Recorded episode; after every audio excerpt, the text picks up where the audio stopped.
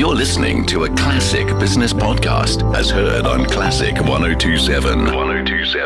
And as the billboard says, it is time for the sustainability feature, which, of course, is a very big theme for us if we hope to survive for the next millennia as such, as a species.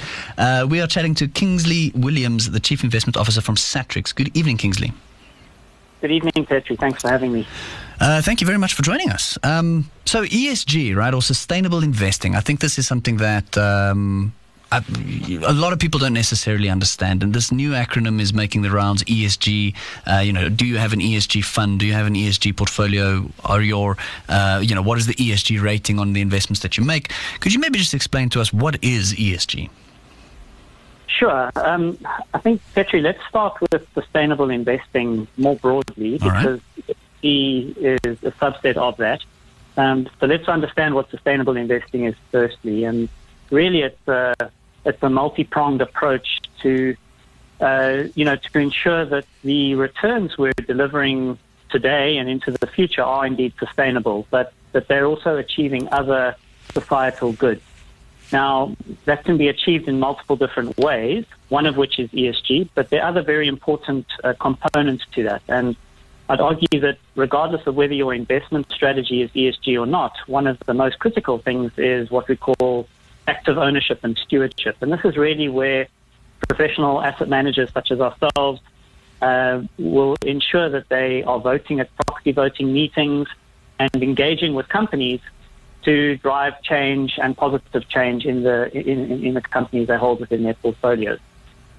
Other approaches include things like social responsible investing or values-based investing, and you might want to think of Sharia investing as an example of that. Mm-hmm. Impact investing is another theme within the sustainability umbrella.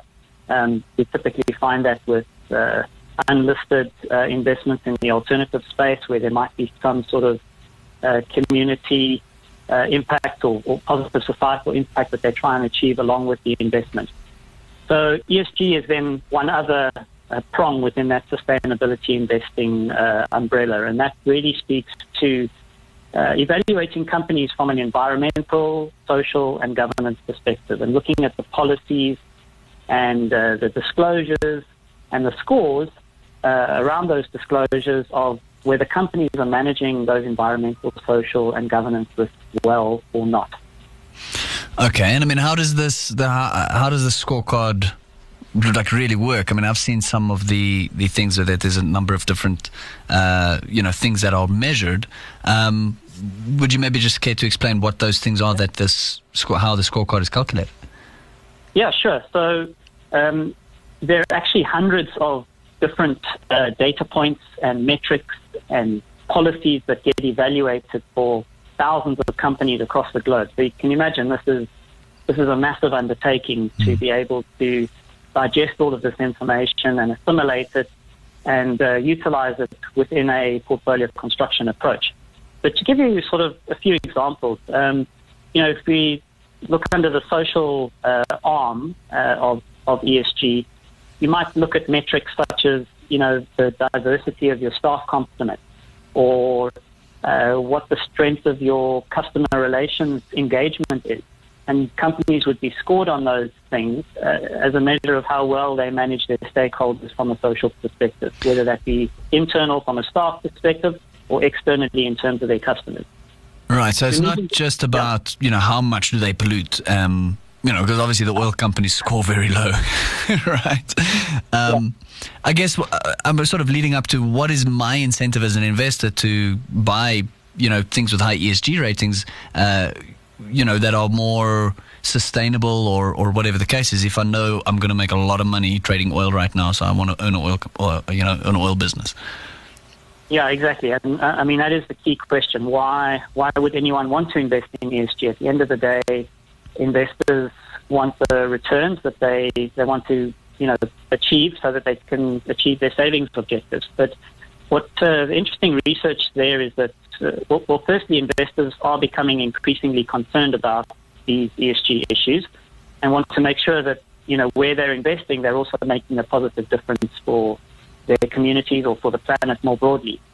But there's also research which shows that, you know, limiting exposure to those ESG risks can also enhance performance. And we've seen scandals in our local markets, scandals globally, which have highlighted the importance of managing those ESG risks, and companies being proactive in that space can really limit downside risk for investors who are wanting those returns as well. I mean, a good example of that could be something like a slurry dam breaking and flooding an entire village, right? Exactly. How are they managing the environmental risk, and is the governance in place, and what is the community impact of that mine, for example, operating in that area? Okay. And then the other thing that's also interesting from an ESG perspective is that very often companies that score well from an ESG perspective, it often indicates a greater degree of competitiveness in the way that that business is run, which can be an indication of higher profitability and higher dividend payouts of those companies to their shareholders. So there is a link between ESG and performance, which is an important one. But what investors often face when adopting an ESG strategy is there's often this trade-off or conundrum of, if I invest in an ESG strategy, what am I missing out on? And you use the example about oil. It's that classic opportunity cost problem, and the fear of missing out. If I invest in an ESG strategy, what am I missing out in terms of the broad market, such as an MSCI World or an emerging market index that I wouldn't now have exposure to? So with the Satrix offerings that we've brought to market in the ESG space, they specifically solve for that problem by behaving very similarly to those broad market indices with low tracking error, but then achieving all of these other objectives, such as low carbon emissions, reducing that by 30%, maximizing exposure to good ESG companies, and all doing that with the same sort of cost and fees that you would find from a non-ESG strategy tracking MSCI World or emerging markets, for example. So it's really a case of having your cake and eating it. Yeah, and I guess I can see that link, right? If you have a 100% green building that uses 20% of the power or electricity, it recycles all its own water, that kind of stuff. That is that can be very beneficial for your bottom line at the end of the day.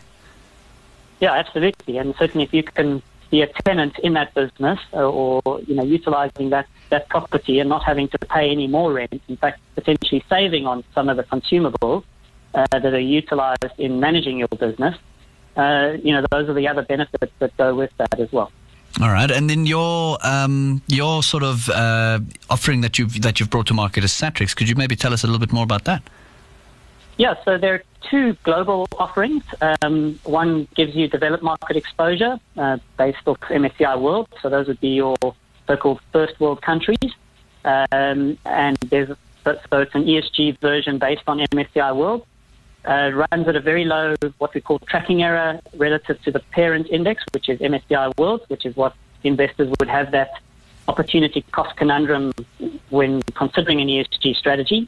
So it runs within what we call a 0.5% tracking error relative to MSCI World, and offers the same broad market developed exposure, but with specific ESG exclusions. So any companies involved in severe controversies wouldn't make it into the index, and there are maybe about 100 to 200 of those out of the 1,600 in the universe. And then, as I said, it reduces the carbon intensity by at least 30% and maximizes the ESG profile of the overall portfolio relative to the broad MSCI World Index. And then we've got a similar product which does exactly the same thing, but now within the emerging market space. All right. The only difference is that there it runs at a slightly higher tracking error, 1%, given that emerging markets are more volatile. So but achieves all the same objectives of reducing carbon intensity by 30%, as well as maximizing the ESG profile of the portfolio relative to MSCI EM. All right, and I'm sure that there are plenty of people out there wondering: do these? These ETFs, are they classified as collective investments? Can I put them in my tax-free savings account? Absolutely, they are collective investment schemes. You can access them through a variety of platforms, whether that's through your stockbroking account, through the Satrix Now investment plan or tax-free savings account, and ETFs are now increasingly becoming available through to list platforms that are typically utilized by financial advisors. So you can access those on the likes of Glacier, for example, as well. So really becoming accessible through a variety of different platforms and can be used to tax-free savings or any discretionary savings that investors want to allocate. All right. So, I mean, it seems as though this trend, this ESG trend, it's not, I mean, it's here to stay. This is something that, I mean, what do you think if you look at sort of 5 or 10 years into future? Do you think that this will become sort of a mandatory investment methodology that asset managers will have to use? Or do you think it sort of remains optional? I think there'll always be a spectrum of investors that, would feel more strongly or less strongly about these issues. But one thing that we have seen since ESG has come into the common vocabulary is that there's increasing regulation, increasing pressure on investment managers to comply with these ESG objectives and to show that they're making a difference with how they deploy capital. We're certainly seeing in Europe that there's increasing regulation to standardized ESG reporting. So I can't see this retreating or going out of fashion. If anything, it's going to become more and more of a consideration for investment managers and for investors to grapple with. And I think these solutions which we've brought to market sort of solve for a number of conundrums and challenges that investors face when considering these types of strategies. Yeah, because I think if you, as an investment manager, are mandated to have a certain ESG rating for the overall portfolio of the fund or the segregated portfolios or whatever it is that you're running, having an instrument like yours in that portfolio, for example, can boost that ESG rating, which is beneficial, for the client, for the environment and the sort of greater society, as well as, meets your mandated objectives. Yep, 100%, exactly right. And, I think the really key thing about these strategies is that, it's quite an interesting thing with ESG strategies. They don't necessarily make an impact from a carbon emissions perspective, just because companies have good policies to deal with, with environmental issues doesn't necessarily mean that by adopting an ESG approach within a portfolio, you are necessarily lowering the carbon footprint of that portfolio. Mm. So what's interesting with these strategies is they, above and beyond, targeting good ESG companies, they also make a material impact in reducing the carbon footprint of the overall portfolio. So it's got those two objectives that it achieves, but importantly achieves it within a very low risk budget relative to the broad market index that most investors would be familiar with. Yeah. Okay, and then I'm going to stray a little bit off topic here and ask, around carbon credits. Carbon credit trading is something that I think a lot of us anticipated to take off, right? When we heard that carbon credits is a thing you can buy and sell to offset your carbon output, if you will. You can buy a bunch of carbon credits from companies that are very low on sort of, environmental impact. You earn carbon credits for reducing emissions and then you can sell those to other companies who might not necessarily be as, environmentally aware as what you are, and they can offset those carbon credits. Is this something that's really sort of happening within South Africa? Is it not really taken off? I've anticipated, quite a big secondary market for these carbon credits, which never really happened. Yeah, so this is the whole move towards net zero or, carbon neutrality. And certainly, it is something that is very topical and prevalent in Europe and is growing in prominence within the US as well. I think South Africa is probably still a way off in having to deal and have an active market in that. But these regulations are coming globally and will affect South Africa as well. And you can see a lot of the pressure and initiatives to implement, sustainable sources for energy. I know a lot of the mining companies are facing pressure from the customers they supply from a carbon emissions perspective. But because all of our energy primarily comes from coal, they're finding it increasingly difficult to be able to sell their products because the companies they're selling it to, which beneficiate those raw commodities, are under pressure to reduce their carbon intensity. So we live in a global connected world and we won't be able to hide with our carbon emission problems wherever. So, you know, again, these are things that we will have to deal with, but, you know, these are multifaceted problems.